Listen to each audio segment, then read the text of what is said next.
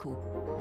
Booba dans la presse économique ce matin. Alors ce n'est pas du rappeur dont on parle, le duc de Boulogne, mais de la Booba, la Bundesbank. Démission surprise du faucon Jens Weidmann. C'est à la une du Figaro Économie. Le patron de la banque centrale allemande, depuis dix ans, a annoncé hier son départ pour raisons personnelles. Il avait cherché à faire obstacle euh, au programme lancé par le président de la BCE, Mario Draghi, pour sauver l'euro, quoi qu'il en coûte, whatever it takes, rappelle le Figaro. Alors, dans une lettre adressée euh, au personnel de la Banque fédérale, Jens Weidmann expose ses désaccords tout de même avec l'orientation prise euh, par la BCE récemment. Ce serait donc une victoire des colombes, les partisans d'une politique monétaire plus accommodante, mais une victoire à la Pyrrhus, précise Alexandre Kounis dans l'éditorial des Échos qui relève que Weidmann était surnommé Monsieur Nein zu allem, Monsieur non à tout, mais qu'il posait de bonnes questions. L'inflation, par exemple, sera-t-elle aussi temporaire qu'on veut le croire?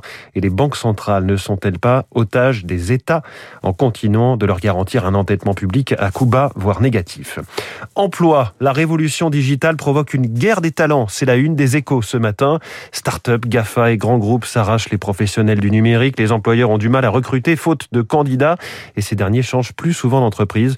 Le niveau des embauches est au plus haut en France depuis plus de 20 ans. La Cour des comptes s'implique à sa façon dans la campagne présidentielle. Interview de son patron, Pierre Moscovici, dans le Parisien aujourd'hui en France.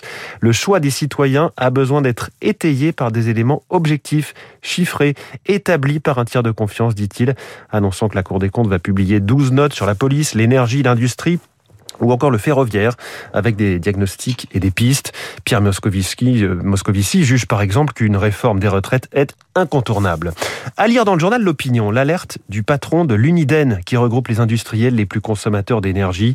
L'arrêt d'unités de production que l'on constate déjà dans certaines industries va entraîner des pertes de parts de marché au profit de concurrents extra-européens. Or, dit-il, on sait d'expérience qu'il y a des effets de cliquet. Il est très difficile de récupérer le terrain perdu. C'est ce que dit donc Nicolas de Varenne qui précise, par exemple que 40% des usines d'ammoniac en Europe sont à l'arrêt. Ne pas notre industrie avec une énergie trop chère, ajoute-t-il.